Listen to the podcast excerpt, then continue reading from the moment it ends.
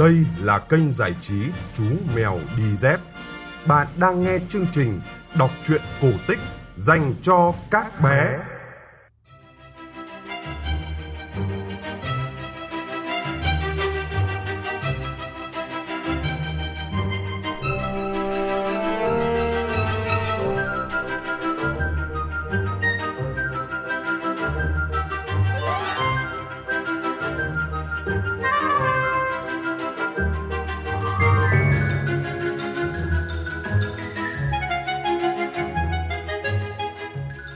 Alo, alo, đã chín giờ tối rồi, xin mời các bạn nhỏ cùng nghe chương trình kể chuyện cổ tích của kênh giải trí Chú Mèo Đi Dép nhé. Tối qua, chúng ta đã nghe câu chuyện về chuyến hải hành đầu tiên của thủy thủ Sinbad. Sinbad và các bạn buôn đã đốt lửa trên một hòn đảo mà không biết rằng đó là một con cá voi khổng lồ. Mặc dù bị bỏ rơi giữa biển, nhưng Sinbad đã sống sót một cách thần kỳ và trở về được quê hương với rất nhiều của cải. Tối nay, chúng ta sẽ cùng nghe tiếp chuyến hải hành thứ hai của Sinbad, có tên là Con Chim Thần Thoại.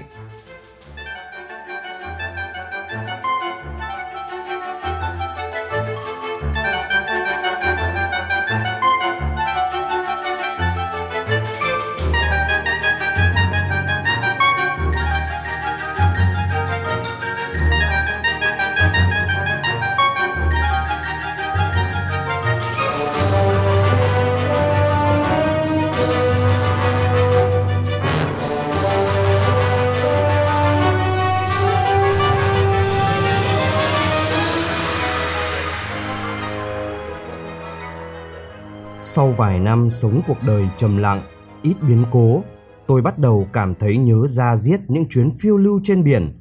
Thế là tôi mua một ít vải vóc để bán, tìm một con tàu và trả tiền cho viên thuyền trưởng để được lên tàu. Chúng tôi lên đường ra khơi, đi từ cảng biển này đến cảng biển khác, từ hòn đảo này đến hòn đảo khác, đi xa, xa mãi miền đất quê hương. Trong suốt một tuần, con tàu của chúng tôi đi qua một vùng biển mênh mông. Sau đó, ngày nọ, chúng tôi đến một hòn đảo. Viên thuyền trưởng cho tàu thả neo, rồi tất cả chúng tôi lên bờ. Đó là một hòn đảo xinh đẹp với rất nhiều cây xanh và hoa thơm ngát. Có một dòng suối nhỏ từ sâu trong đảo chảy ra biển. Tôi quyết định đi ngược theo dòng suối đó, tiến sâu vào bên trong đất liền để khám phá. Hai bên bờ suối là những bụi cây có rất nhiều quả mềm màu vàng cam. Từng đàn chim nhỏ bay rất nhanh, đang ăn những quả đó. Vừa đi, tôi vừa hái những quả ấy, rồi ngồi nghỉ chân dưới một gốc cây để thưởng thức thứ quả đó. Thứ quả đó mọng nước, thơm và ngọt lạ lùng. Sau khi ăn xong, tôi cảm thấy lơ mơ buồn ngủ, nên ngả lưng nằm xuống, rồi nhanh chóng chìm vào giấc ngủ. Khi tôi tỉnh dậy, thấy bóng mình đã ngả dài, ánh sáng đang nhạt dần. Có lẽ tôi đã ngủ được vài giờ rồi. Tôi vội vàng trở lại bờ biển. Nhưng khi ra đến nơi, tôi không trông thấy con tàu và những người đồng hành của tôi đâu nữa. Tôi dõi mắt nhìn ra xa đường chân trời. Bóng dáng của con tàu hiện ra dưới ánh hoàng hôn, được nhuộm ánh vàng đang nhỏ dần đi. Con tàu đã nhổ neo lên đường mà không có tôi. Tôi cố vẫy tay và gào thét, nhưng vô ích. Nó đã đi quá xa rồi. Chẳng ích gì khi cứ ngồi đó và đổ lỗi cho chính mình.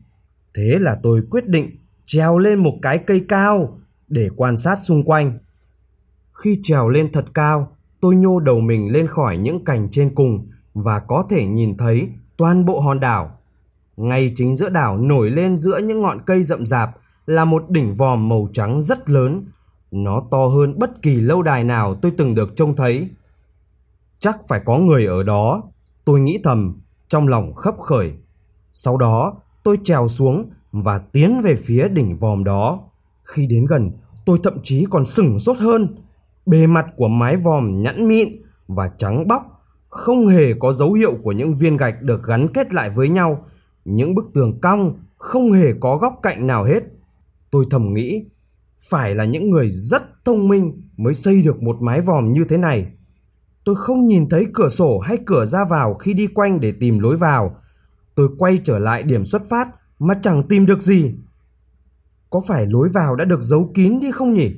Hay là không hề có lối vào nào hết? Tôi ngạc nhiên tự hỏi. Bất chợt, bầu trời như tối sầm lại, và khi nhìn lên, tôi thấy một bóng đen khổng lồ che kín cả ánh sáng mặt trời. Bóng đen ấy cứ lớn dần, lớn dần lên, như thể che kín cả bầu trời. Đó là một con chim đại bàng khổng lồ đang bay xuống mặt đất. Tôi núp vào lùm cây để trốn khi con chim sà xuống gần hơn. Bụi đất bị cuốn tung lên, những cái cây đổ rạp khi con chim khổng lồ vỗ cánh. Nó bay xuống chỗ mái vòm màu trắng và ngồi lên đó. Khi con chim lướt đôi mắt dữ tợn của mình nhìn xung quanh, tôi giấu mình thật kỹ trong những vòm cây tối. Tim tôi đập liên hồi vì sợ hãi. Có vẻ con chim không nhìn thấy tôi, nó nhắm mắt lại và bắt đầu ngủ. Tôi vô cùng kinh ngạc. Khi còn là một đứa trẻ, tôi đã được nghe kể những câu chuyện về con chim đại bàng khổng lồ trong thần thoại, to lớn như một con tàu. Nhưng tôi chẳng bao giờ tin câu chuyện đó là thật.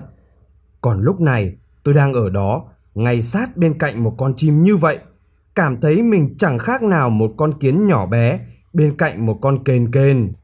Và dĩ nhiên, cái mái vòm màu trắng ấy chẳng phải gì khác mà chính là một quả trứng. Trong khi con vật đang ngủ, tôi nghĩ xem nên làm gì. Ở một mình trên hòn đảo này chẳng có ích gì cho mình cả. Tôi nghĩ, đợi một con tàu đi qua đây chắc phải mất đến vài năm. Con chim này chắc sẽ bay đến nhiều nơi khác nữa.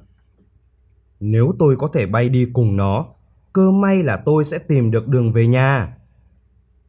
Đêm xuống cũng là lúc tôi quyết định thực hiện kế hoạch đó. Tôi cởi chiếc khăn xếp đội trên đầu và buộc một đầu khăn quanh ngực mình. Tôi rón rén lại gần con chim, buộc đầu dây còn lại quanh cái chân to đầy vảy sừng của nó. Sau đó tôi ngồi xuống và chờ đợi. Một tiếng kêu chói tai đánh thức tôi dậy lúc bình minh. Con chim đứng lên, vỗ đôi cánh khổng lồ và bay vút lên. Chiếc khăn xếp kéo mạnh quanh người tôi, và đúng vào lúc con chim bay lên, tôi cũng thấy mình lơ lửng giữa không trung. Con chim kéo theo tôi bay lên rất cao, bay qua một vùng biển sáng lấp lánh. Bị treo lơ lửng ở chân của con chim khổng lồ, tôi có thể nhìn thấy xa tít đến tận đường chân trời. Chẳng thấy bóng dáng đất liền ở đâu. Tôi bắt đầu run sợ. Đây quả là một ý tưởng ngớ ngẩn. Tôi nghĩ, nếu con chim đậu trên mặt nước, tôi sẽ bị chết chìm.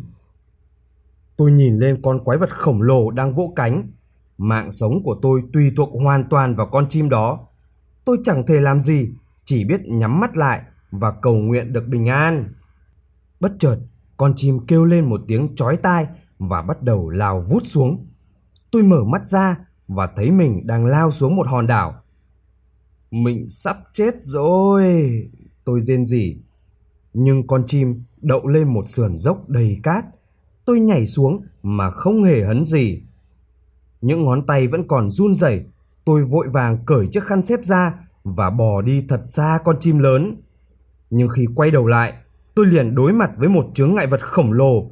Thân mình đầy vảy sáng bóng, nó phát ra những tiếng xì đáng sợ. Hai con mắt vàng khè lạnh lùng nhìn chằm chằm xuống tôi. Cái lưỡi trẻ đôi thò ra thụt vào trong cái miệng đầy những răng nanh khủng khiếp. Tôi đang đứng đối mặt với một con rắn khổng lồ. Trước khi tôi kịp nghĩ xem nên làm gì thì con chim lớn bay vụt qua đầu tôi. Chiếc mỏ của nó cắm chặt vào con rắn rồi bay vút lên. Tôi nhìn theo con rắn quằn quại dưới chiếc mỏ của con chim khổng lồ khi nó bay đi. Thở phào nhẹ nhõm, tôi nhìn quanh xem mình đang đứng ở đâu. Tôi đang đứng trên một sườn dốc đầy cát, đổ xuống một thung lũng. Tôi không nhìn thấy được đáy của thung lũng đó. Quanh đó chẳng có cây cối gì, chỉ toàn đá và cát. Quanh tôi, những mỏm núi nhọn hoắt, lởm chởm dốc đứng và cao vút. Chẳng người nào có thể trèo lên nổi. Đáng lẽ mình nên ở lại ở nơi có đồ ăn và nước uống mới đúng. Tôi thở dài nghĩ, chẳng có đường nào để đi ngoài việc tiến sâu hơn xuống thung lũng.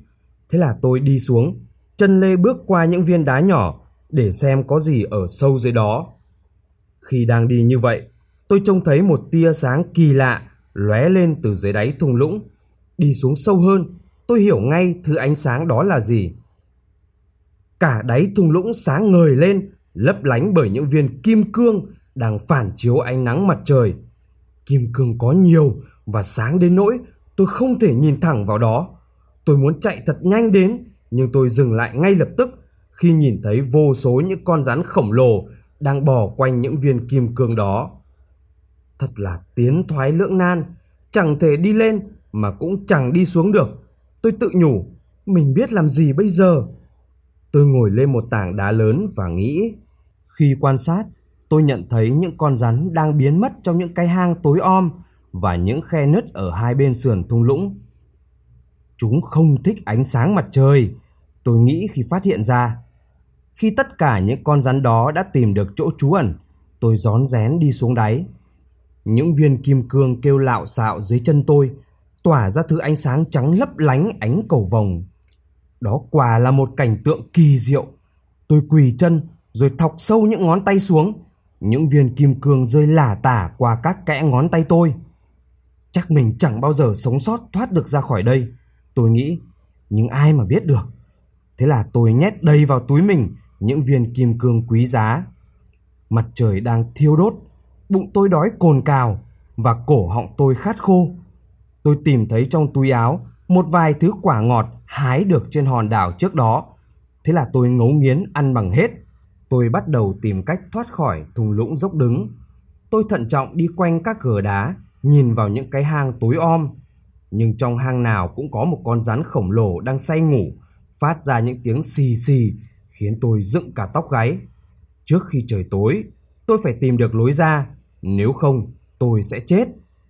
Nhiều giờ trôi qua, tôi gần như tuyệt vọng và nằm vật xuống nền đất đầy kim cương. Nhưng khi nằm xuống đó, vô vọng nhìn ngắm thứ ánh sáng lấp lánh của những viên đá quý, thì có một thứ gì đó rơi đánh bịch một cái ngay bên cạnh chỗ tôi nằm. Tôi nhìn lên và thấy một tảng thịt lớn cỡ một con cừu đang nằm ở đó.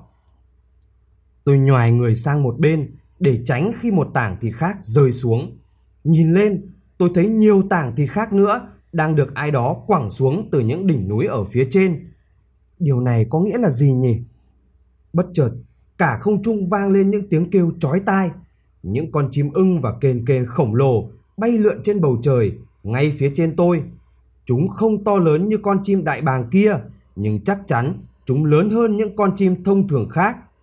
Từng con một, những con chim ưng lao vút xuống thung lũng và dùng những móng vuốt quặp chặt lấy những tảng thịt rồi lại bay vút lên.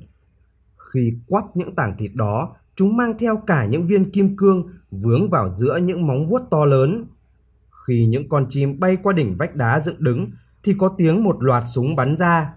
Quá sợ hãi, những con chim thả rơi tảng thịt và cả những viên kim cương trên mỏm đá rồi bay đi mất.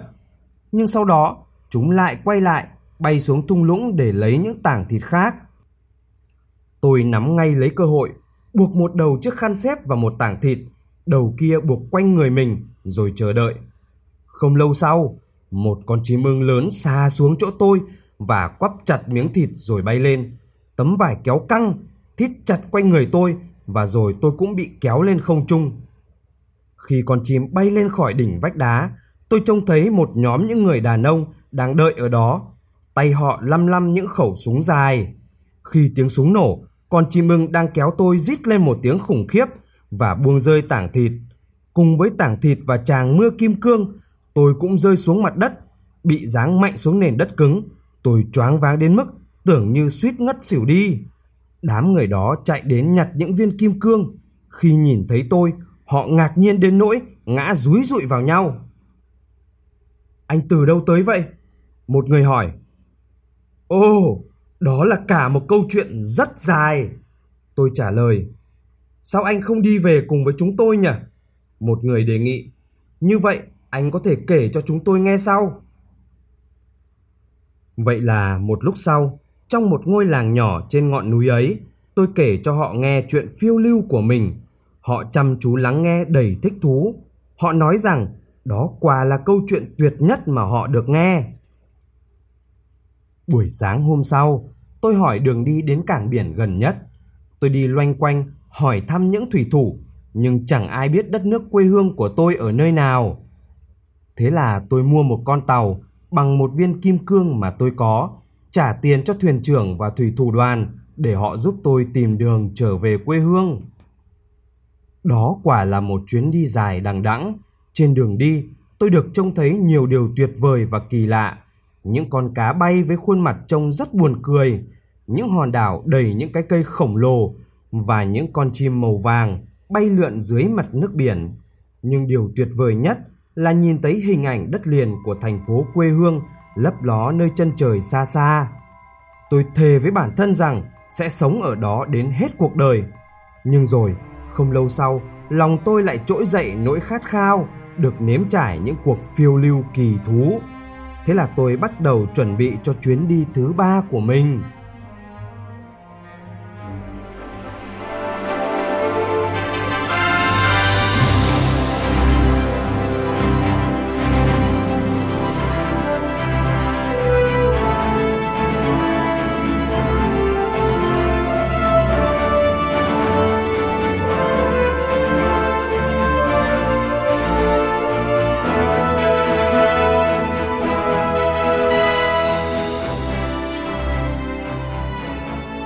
Các bạn vừa nghe xong câu chuyện về chuyến hải hành thứ hai của thủy thủ Sinbad, có tựa đề là Con Chim Thần Thoại, chuyện phát trên kênh giải trí Chú Mèo Đi Dép. Các bạn nghĩ sao về câu chuyện này? Hãy để lại bình luận của mình nhé. Bố mẹ nhớ like và subscribe kênh để bé có thể cập nhật những câu chuyện cổ tích mới nhé. Tối mai vào lúc chín giờ, chúng ta sẽ cùng nghe câu chuyện về chuyến phiêu lưu thứ ba của Sinbad, có tên là Đảo Dù Gút. Các bạn nhỏ chú ý theo dõi nhé. Còn bây giờ, xin chào và chúc bé ngủ ngon.